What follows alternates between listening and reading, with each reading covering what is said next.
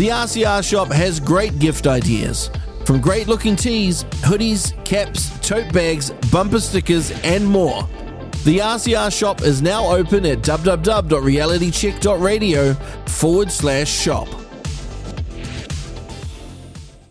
RCR with Paul Brennan, Reality Check Radio. Ramesh Thakur is a former United Nations Assistant Secretary General and Emeritus Professor in the Crawford School of Public Policy, the Australian National University.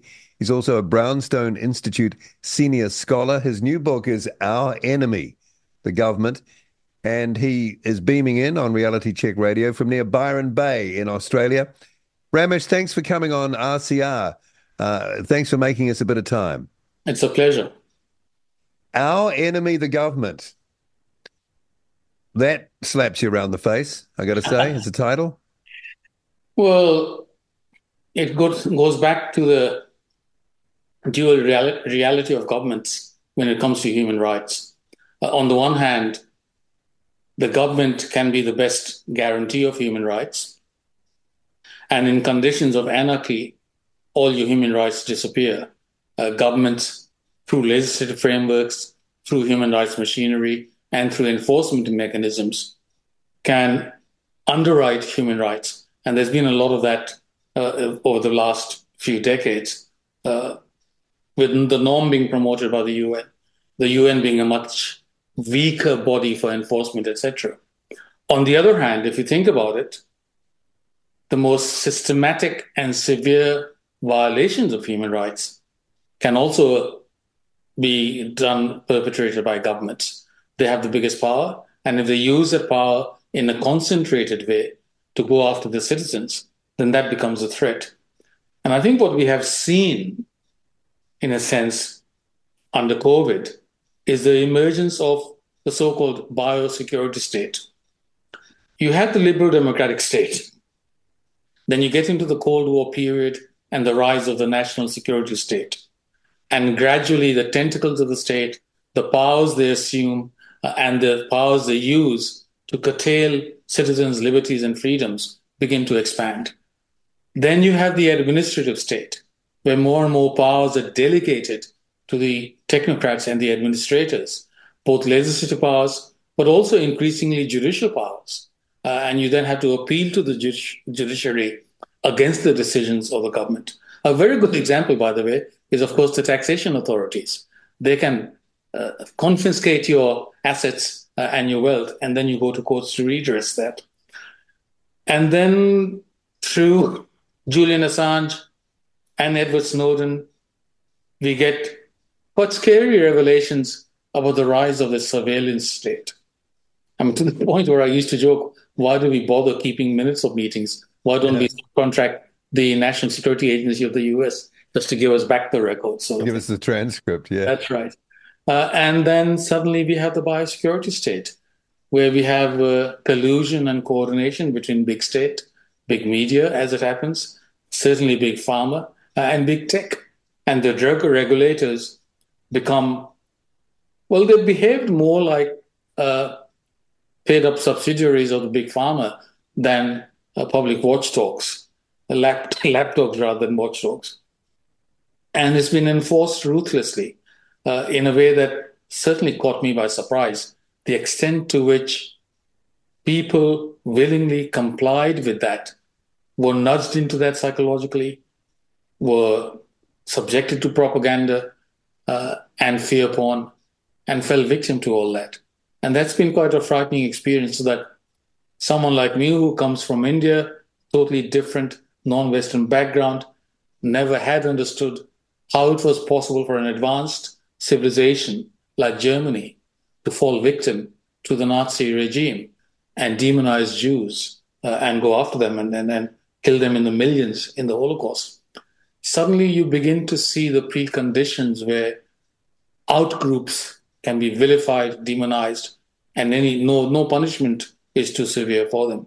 So it is coming together, all that, bringing it together and thinking, well, governments were at the center of that, and governments whose primary responsibility is to protect us in many ways uh, can morph into uh, agents of harm. Yeah, it's interesting you you mentioned, you know, Germany there because you could look back at that and describe that at the time as a biosecurity state.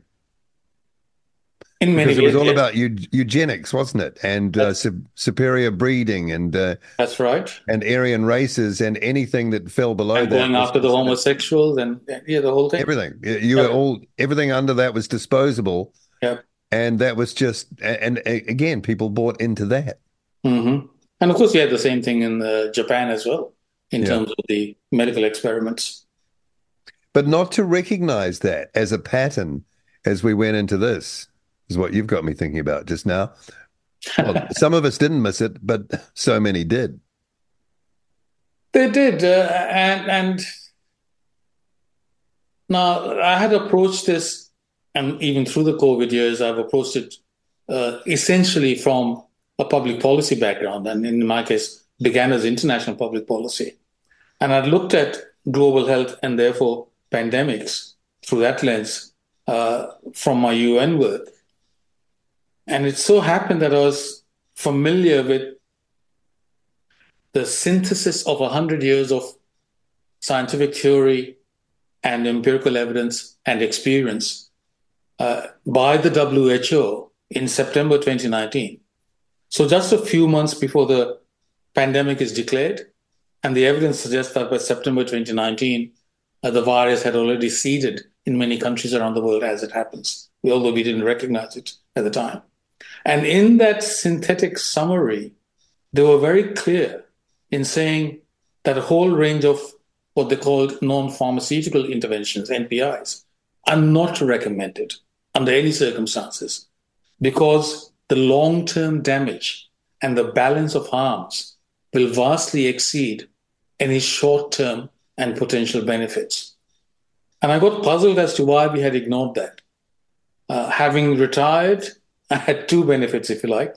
One, I could afford to say what I wanted to say without being fear, without fear of being cancelled or uh, losing my job. Two, I had the freedom to do my own research and follow some of these up. So I looked at some national pandemic preparedness plans as well of the UK, of Canada, uh, of Australia, uh, and the USA. I didn't look at New Zealand, even though I spent uh, 16 years at University of Otago. Oh, okay, cool. Yeah. Uh, but uh, I did look at these countries, and all the countries repeated that. There's a very, very good paragraph which I can't remember offhand. Uh, for example, on ma- on face masks in the British plan, which says uh, there is zero evidence of net benefits from community masking uh, outside as opposed to targeted masking, and there were things like that all over. So why did we ignore that? Now, if you think about it, science doesn't get overturned overnight. It takes a lot of accumulated uh, hypotheses combined into one overarching paradigmatic theory, backed by empirical data and observations. So, why did we do this? Well, we got frightened by images from China, uh, some of which were clearly dubious, and people said that at the time. And we didn't wait for that, and, and then we, I, I still don't understand quite uh, why and how it happened. And then you look at the facts from very early on, starting with the Diamond Princess in January or February 2020, as it comes into Yokohama port. And it was clear that in absolutely ideal conditions for the spread of a highly infectious disease virus on a, on a ship with primarily aged clientele, confined close quarters, interacting with one another socially before people realize that there is a virus afoot. And yet, only a minority of people were infected, and a small minority actually died. Later on, at the opposite end, we have the healthy, young, fit people in the warships, the Eisenhower in the US Navy, and the Charles de Gaulle in the French Navy. And there you discover that, yes, indeed, it's very minor uh, as far as healthy young people are concerned. So from early on, the suggestion was that compared to the Spanish flu, it's nowhere near as lethal. Secondly, it's an exceptionally steep age gradient.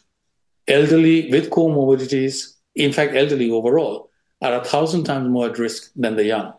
Now, if a disease is very steeply age gradient or any other characteristic, then it makes a lot of sense to focus and target on those most vulnerable and let the rest of society carry on.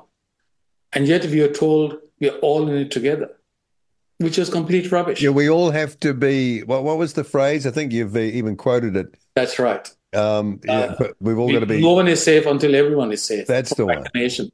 Well, that It- sounds like completely a Orwellian- illogical because it what it says is you know that if you're vaccinated, you're still not safe.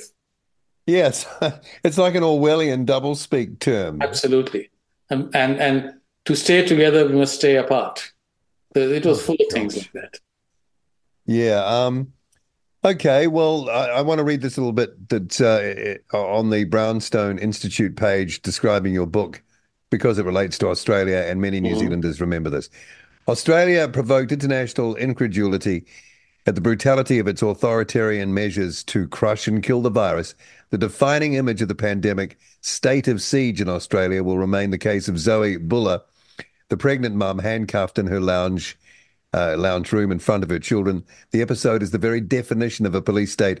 Having crossed that Rubicon, how do we walk Australia back? How do we walk it back? A good start would be criminal prosecution of cops executing dictatorial edicts and of the officers and ministers authorizing such action. Yeah, that's um, that's the first line. But um, how how can we explain you know, going all the way to doing that to a pregnant woman, probably the most protected creature on the planet as far as humans are concerned. Well, we can't. I, I, the case was actually a lot worse than just those words. This was a young woman on a Facebook post. She linked to a protest rally and she actually said, uh, make sure you are masked and make sure you practice social distancing. And then the cops turn up. So, in other words, it is absolutely clear that it was peaceful, it was to be within the laws, and as far as she was concerned, she was advising them to follow all regulations. When the police turned up at breakfast, her kid's cowering, uh, she's frightened, and she says, I didn't realize it was illegal. I'll take it down right now. They, they simply ignored all that and handcuffed her and took her off to prison. Uh, it was just astonishing. These are scenes I would have given a year's salary betting against seeing them in Australia or New Zealand or any reputable Western liberal democracy, any established liberal democracy. And yet we saw them. Uh, and there were others. There's one protester at a railway station speaking quietly to, he's not even arguing, he's engaged in conversation with one police officer. A big cop comes from behind him and smashes his head onto the hard concrete pavement. Oh, yes, I remember that. Oh, So God. things like that, and you think, what what is going on? Helicopters and army called out on the streets of Sydney. Uh, you think you're in a nightmare. Uh, so yes, I think there needs to be criminal accountability. That may not happen just yet because too many politicians and too many members of the public who were invested in that. So it Yeah. may take a decade or so. But at some stage, we're going to have to look back at this, and we will, I'm sure, shake our head in absolute disbelief. Yeah, the role of um, you know medical officers of health, health ministers, politicians, government department leaders, police, um, NGOs. Parliament, uh, MPs, human So, rights machinery, judiciary. They're all yeah, everyone bought in, didn't they? This is what's Yeah. so scary. It is absolutely the, the, all the institutions that you would have looked to to check abuse of executive power failed their duty, failed their duty of care to citizens. Put it like that. So, so how do how do you explain in your mind? Because we all struggle with this. There's there's you know, okay, it was a um, unprecedented situation, and no one knew how it was going to turn out. So we're all flying blind. So we, you know, did what we thought was right. That's what I hear from officials, politicians, doctors. That's what I hear. Well, But it wasn't. An, it was not an unprecedented situation. Let's begin with that. Once you concede that, you allow them a lot of uh, wiggle room. Well, It- I'm just saying that's there what was no said. Evidence to say it was an Yeah. unprecedented situation. There was nothing to suggest at the start that this was going to be worse than the Asian flu or the Hong Kong flu. It was only the fourth pandemic in 100 years. The worst remains the Spanish flu that struck young and old alike. Uh, I'm not sure too many Westerners realize about a, a third of the fatalities in that war uh, amongst Indians. So this is something that Indians remember uh, extra well. Uh, but this was never, there was no evidence to suggest it's going like that. I think that attitude helped to spread panic and fear. The extent to which governments and media engaged in fear porn contributed greatly to that. Now, if you go with a new ailment or symptom to your doctor, and your doctor, your GP, reacts with absolute panic, hmm. it's time for you to change your doctor. Yeah, for sure. It's the job of government to reassure the public, to say, yes, it may be serious. We've got all systems alerted to this. We've activated our public emergency uh, network. And I think that was the first mistake. They handed over everything to the health bureaucrats who actually don't have any experience in managing public emergencies. They have a narrow field of expertise. And I they seem to be, be a certain type of personality as well, as it turns out. I don't know about that. Authoritarian. That, much to do with them, but certainly it can never be wrong. We, we we could never be wrong. That's right. A single source of truth. Yeah, well, we know that one well. See, what I'm trying to understand, and I'm sure our listeners are, and I mean, you've thought deeply about it too. So maybe you can help us out. Yeah, um, you, you can make excuses for, for how you reacted.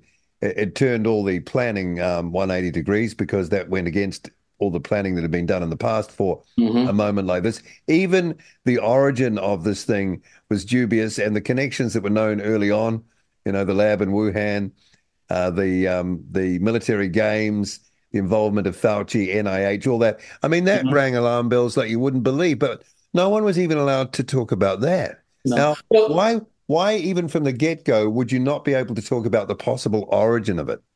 Well, there, there were four major stools to this our enemy, the government. Okay. One was exaggerate the gravity, the magnitude, the imminence, and the lethality of the threat. The second was exaggerate the benefits and efficacy and effectiveness of all your interventions, pharmaceutical with vaccines later on, and non pharmaceutical in terms of masks and social distancing early on. Third element was downplay to the extent of denying any collateral harms and damage and net uh, dysfunctionality that resulted from that. Even though a lot of us were saying from the start the costs of this will be paid over decades.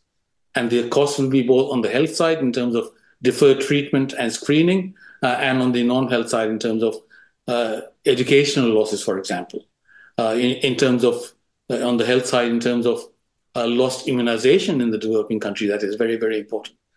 And the final fourth element of that was silencing, suppressing, canceling, deplatforming, censoring. You bring the four together, you have the makings of a frightening uh, dystopia that we ended up in. But don't you bring those together to hide something? uh, it, it's. I, I mean, it, all, it all points no, no, that way. Let's be honest. It all well, points I, to it, that. I still think all these years down the line that it is more a case of cock up and panic rather than conspiracy. I think we are fortunate in that we had an outlier all the way through in Sweden. Right. And we are fortunate in that very quickly a couple of major states in the US also dissented from that, uh, most prominently Florida, but also South Dakota and, and then Texas as well. Yeah. And what all these data points, the actual hard data points from around the world, show very clearly is that the trajectory of the virus and the outcomes from this pandemic were, were what we call policy invariant. In other words, virus gonna virus. Doesn't matter what you did and didn't do, it follows a remarkably similar trajectory, very steep ascent curve and equally steep descent curve. And so people point to vaccines. The worst period in India for the virus was April, May, June 2021. That's when you had all these horror stories of corpses washing up on the Ganges, uh, the crematoriums uh, not being able to accommodate all the dead bodies, etc. Now, in that period, the ascent begins as the vaccine rollout begins. It's not caused by the vaccine, but it's there. And the descent begins when the vaccination coverage in India is only 2%. And yeah, so how could that be vaccine related? Exactly. Exactly. Yeah. So, so, that's what I mean by policy invariant. You see the same with masks. It, it, it is impossible for any fanatic who believes in their efficacy to predict accurately if I show a series of charts which one of these was mask compliant and which jurisdiction was not, because they go all over the place. Uh, and it goes like that lockdowns as well. There's no clear evidence of efficacy and effectiveness long term.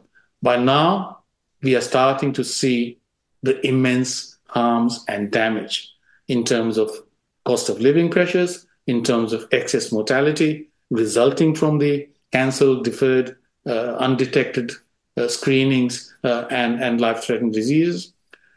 And of course, the, the, the, tragedy is that in pretty much every Western country, I haven't seen a figure for New Zealand, but I'd be surprised if it was different.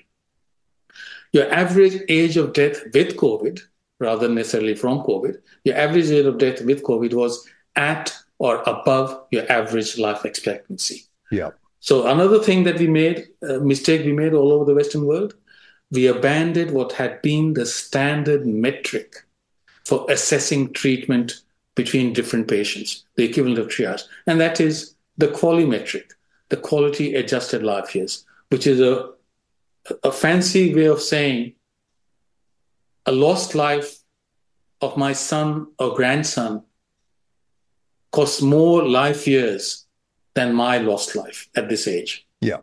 A younger person dying unnecessarily, avoidably, is worse for a society than an elder person dying. And yet, we made the young pay the price for trying to protect the elderly, who over a three year period, many of us would have died anyway, with or without COVID. Because simply in terms of the uh, life expectancy and mortality curves. So I, th- I think all those things were a terrible tragedy. And then, of course, you think of the so called deaths of despair when many old people just gave up. What is life worth for them if they can't see their children and grandchildren, if see, can't is, engage socially? When you start talking about this, this is where I kind of get the, the shivers, you know, because it yeah. is so. I mean, I people have used the word evil. It is evil when you do that. Oh, it is, of course, it is. Uh, because it's like removing any sort of love if you want to put it that yeah. way. But but I can't. This is I'm I'm not the only one struggle with um, that. Um, okay, so people were spooked and fear driven, and that is the um, the the leadership, the bureaucrats, the politicians, all of that, but also the people through you know the the the policies of of projecting fear through the media. Mm-hmm. But to turn everything 180 degrees and be so nasty and I get back to you know the case that and you to focus just on one threat. Uh, yeah, uh, on Zoe Buhler. You know, it, it, even extends to to do to smashing pregnant young mums. You know, mm-hmm. so um, there's no that none of that is rational, and you've got very smart people doing this, and we've since found through the people we've spoken to that there was a lot of lockstep in that messaging between mm-hmm. the countries that you mentioned that there seems to have been some military involvement. Certainly, the way a lot of the strategy has been worded has a military feel to it. I know well, the national security elite was in charge in the U.S. and projected down to countries like here and where you are as well. So I think what we need to do, we meaning the research community and and the journalists, uh, in the years to come, is to investigate the network of personnel and institutions. That is a very closed and small, tight circle, like Gavi, the Alliance of Vaccine uh, Initiatives, whatever it's called, uh, like CEPI, the, the Committee for Epidemic Preparedness uh, worldwide. And a surprising number of them will have interconnections that link them to the Gates Foundation, to the WHO advisory roles, and to one another through the health uh, bureaucracy. Uh, so I think that will turn out to be a very influential network. And a lot of these people, by the way, you know, Bill Gates' philanthropy is very, very efficient and effective and making a lot of money for him. Yeah, it's not just um, being generous, right? Well, if you look at the net worth that uh, increased, that the whole thing increased for him, it's quite stupendous. And how many uh, pandemic billionaires were created in China in this period? Yeah, yeah. Well, um, it seems too in the Western world there are links to, you know, our our prime minister was a WEF young leader, so was it Trudeau. comes into that as well. Yes. And I think there are other people that uh, the the names aren't so well known involved in this who were there as well. So you know what's going It's that on? personnel connections, I think. Yeah, that you just mentioned. Yeah. Yep. Okay, so you mentioned that it might take a decade. I think you said just before.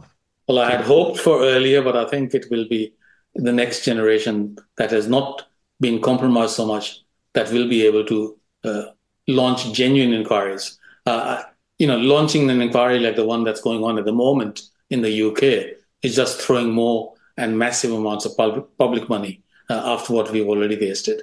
Uh, I don't see the point of that. That that's that's already clear. It's, it's going.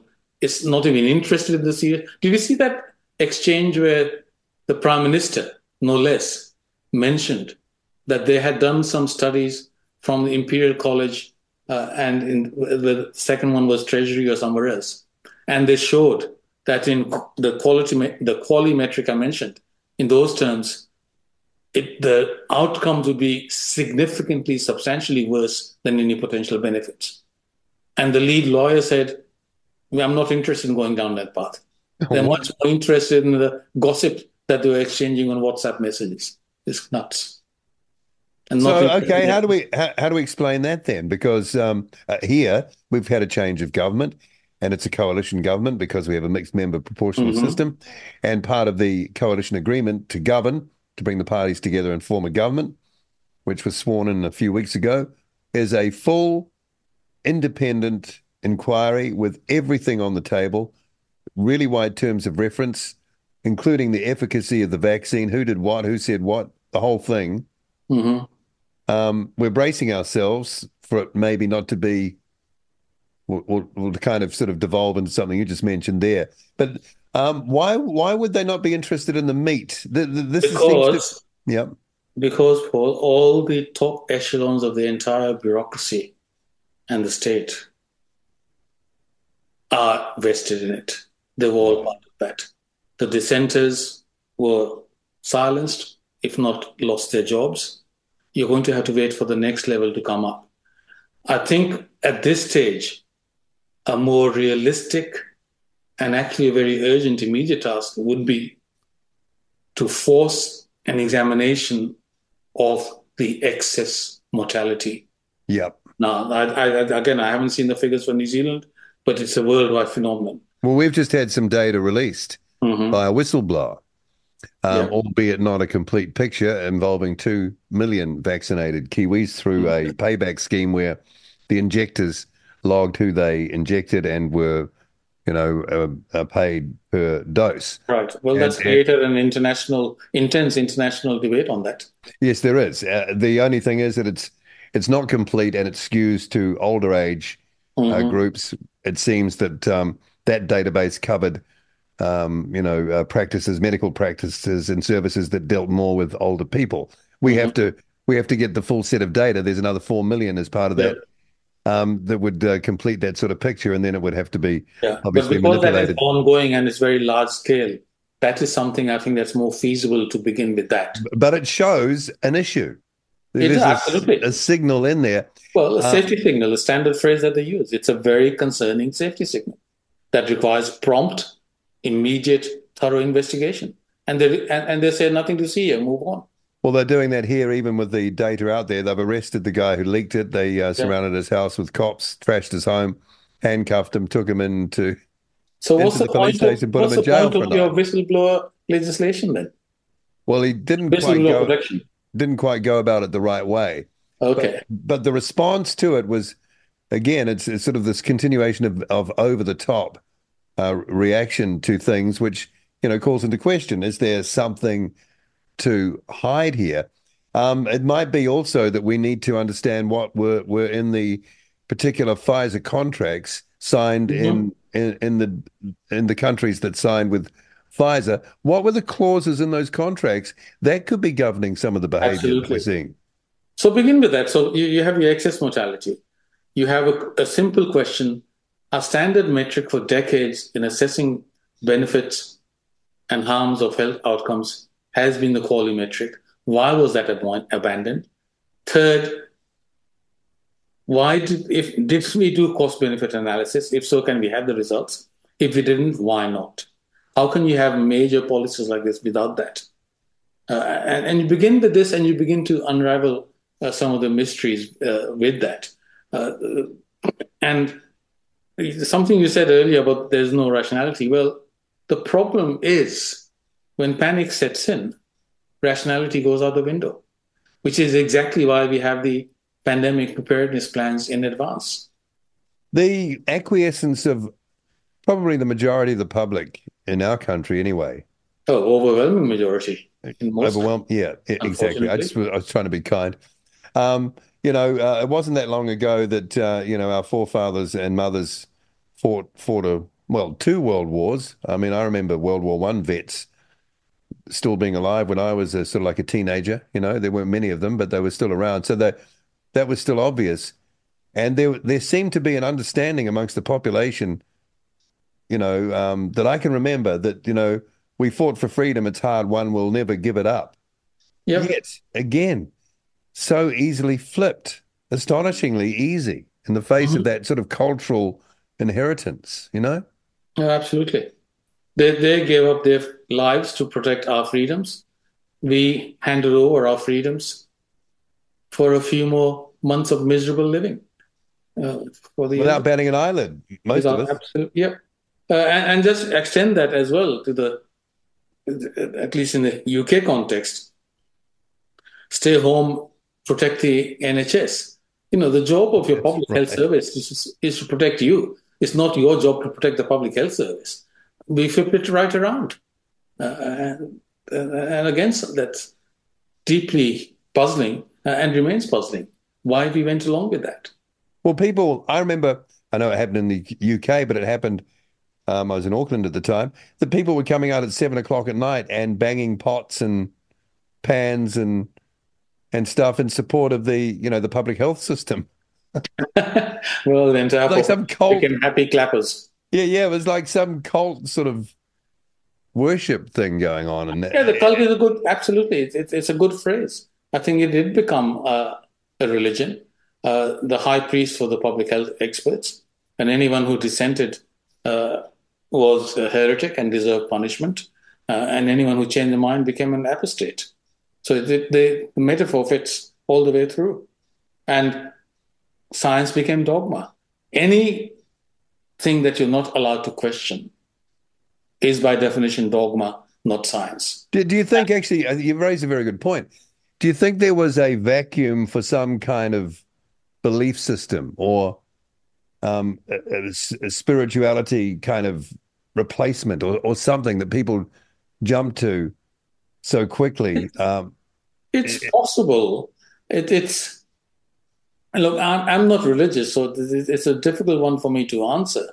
But it does seem to me that the decline in religiosity, the decline in religious belief and religious practices, has left a spiritual and moral vacuum, and maybe societies and communities need, excuse me, need a strong moral core uh, and need authority figures to provide them spiritual guidance.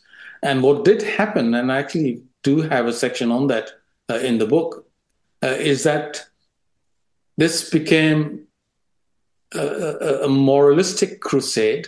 You're doing things uh, to help others, even if it has involved some inconvenience to you. And that moralism very quickly turned into sacralization. So you have catastrophization on the one hand, sacralization of responses on the other. Uh, and again, you know, what we needed was some some formula that reconciled uh, saving granny with living a life of dignity uh, as as a free-born peoples. Uh, instead, it became save granny at the expense of giving all your freedoms.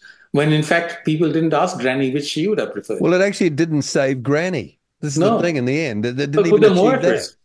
Put them more at risk. The number of countries that put them into uh, care homes and then put infected people knowingly into care homes uh, and made them vulnerable. Uh, even Sweden did that, but to their credit, they acknowledged their grave error very quickly and, and tried to rectify it. And at one stage, the Swedish health minister actually said, We are lifting our advice even from the elderly, not because they are any less at risk, but in fact, the element of despair is beginning to outweigh in harms any benefits from it. Fancy, fancy considering that. Or fancy Okay. surprised. I, I think you say, and you're not the only one who've, who've said it. The once governments um, have these sorts of powers, it's very difficult to roll them back. So, Well, it's the old Reagan line, isn't it? I'm Yeah. from government and I'm here to help you. yeah, Run, yes, run for your life. yeah, run for your life. He had a, had some great um, um, phrases like that. Look, So- people, people and citizens have inalienable rights and freedoms. Governments have limited powers for limited functions. Which part of this equation do governments not understand? Okay, so in your view, given the title of your book, Our Enemy, the Government, COVID and the Expansion and Abuse of State Power, you've you've mentioned a time frame, but how how to undo this so it truly doesn't happen? Well, it probably will happen again because that's human history is full of patterns and repetitions. But how do Well, you one, see? one- one- one early answer to your question, actually, and an important one, is to look very critically at the new regulations and the new treaty uh, being proposed by the WHO. Yeah, well, we know about that too. Yeah, the Exactly. international health regulations and the the the One Health passport. Yeah. Yeah, well, see, that's that's not very good either. It's it's like a, a continuum of of what we've already been dealing with. Well, it's a Consolidation. it's, a grab for power and resources Yeah. by the technocrats, and, and I think So should- they're the enemies, technocrats. Well, that's what the state has become. It, it's become. Yeah. It, it, it's. We've seen a centralization of power in the prime minister's office in parliamentary systems all over the Western world. Uh, not not just the Western world. So we've seen it in India as well. We've seen the rise of the managerial elite, the technocratic elite. There's remarkable similarity of worldviews that they share. We see the corruption of the university system in the recent testimony by the three elite university presidents uh, in Congress last week, when they could not give a simple answer to a question that demanded moral clarity, they provided legal ambiguity and equivocation. Yep. And universities train your teachers, universities train the media, universities train your bureaucrats. They're at the center of this, and they've become uh, they've become corrupted into institutionalized cowardice uh, and the woke agenda. Uh, so I think a good place to begin would be that as well. I mean, we need to look at How do you the role of reset? universities. How do you reset the university system without closing it down and restarting it, or, or doing what? How would you do that? Well, they're starting to propose some private, new private universities in the US, but uh, I think we are from systems and cultures that still has essentially public education. So I think we do need to look at the curricula, uh, and I think we need to get involved as parents and citizens a lot more instead of leaving it, quote unquote, to the experts. The experts failed us. The experts turned out to be the enemy. The experts turned out to be the threat. Yes, the um the word or description expert has been trashed forever, really, hasn't it? Now, Well, that saying about, you know, uh, you could only be an intellectual to believe something so stupid. all right. So you think it's the next generation that really, possibly, that's this kind of disconnected from this? Well, what I would like is to have accountability and criminal accountability now. Uh, I don't think I'm going to get it, but I'll, I'll explain why I think it is important uh, and why, even if it comes later, it may come. If you look at major long term crimes by the state, whether is the apartheid regime in South Africa or mass atrocities committed by some others. The sense of justice is very deeply ingrained in us as human beings, as societies. And that includes element of punishment appropriate to the crime. So that's the first argument for it. The second argument is it's impossible to bring about emotional closure without the accountability and justice.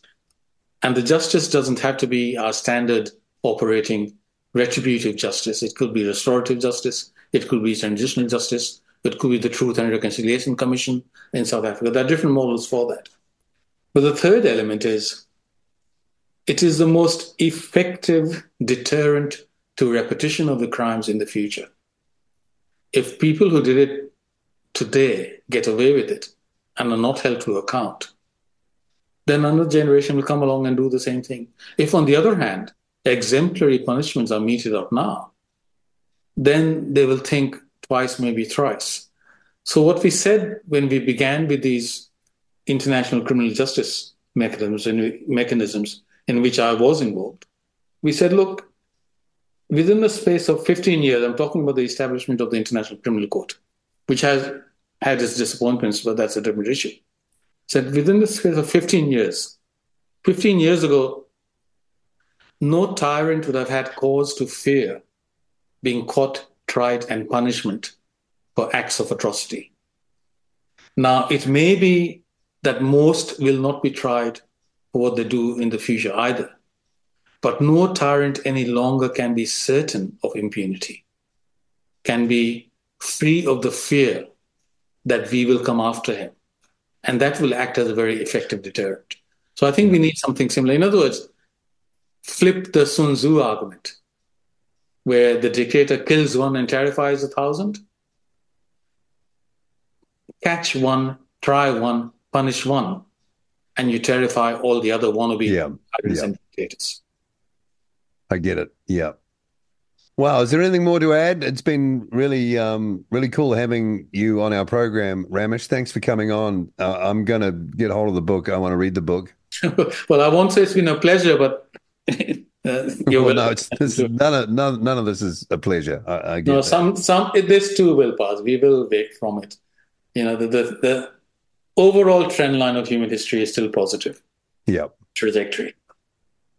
Well, so, I guess you live and you learn, and this could be in the big picture some epic learning experience. There will be many teachable moments that educators will be able to draw on from the last three years.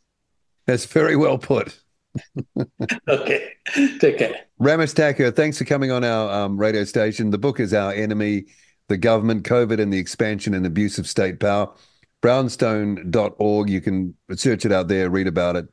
And thanks again for coming on our program. Have a great uh, holiday period and a, and a and a great 2024. Thanks for having me, and uh, Merry Christmas and Happy New Year to all your listeners. RCR with Paul Brennan, Reality Check Radio. Loving what you're hearing? Well, the establishment hates it. And right now, they're conjuring up new ways to try and censor RCR. To ensure you never miss a beat of the hard hitting news you've come to know and love, Make sure you're on the RCR mailing list.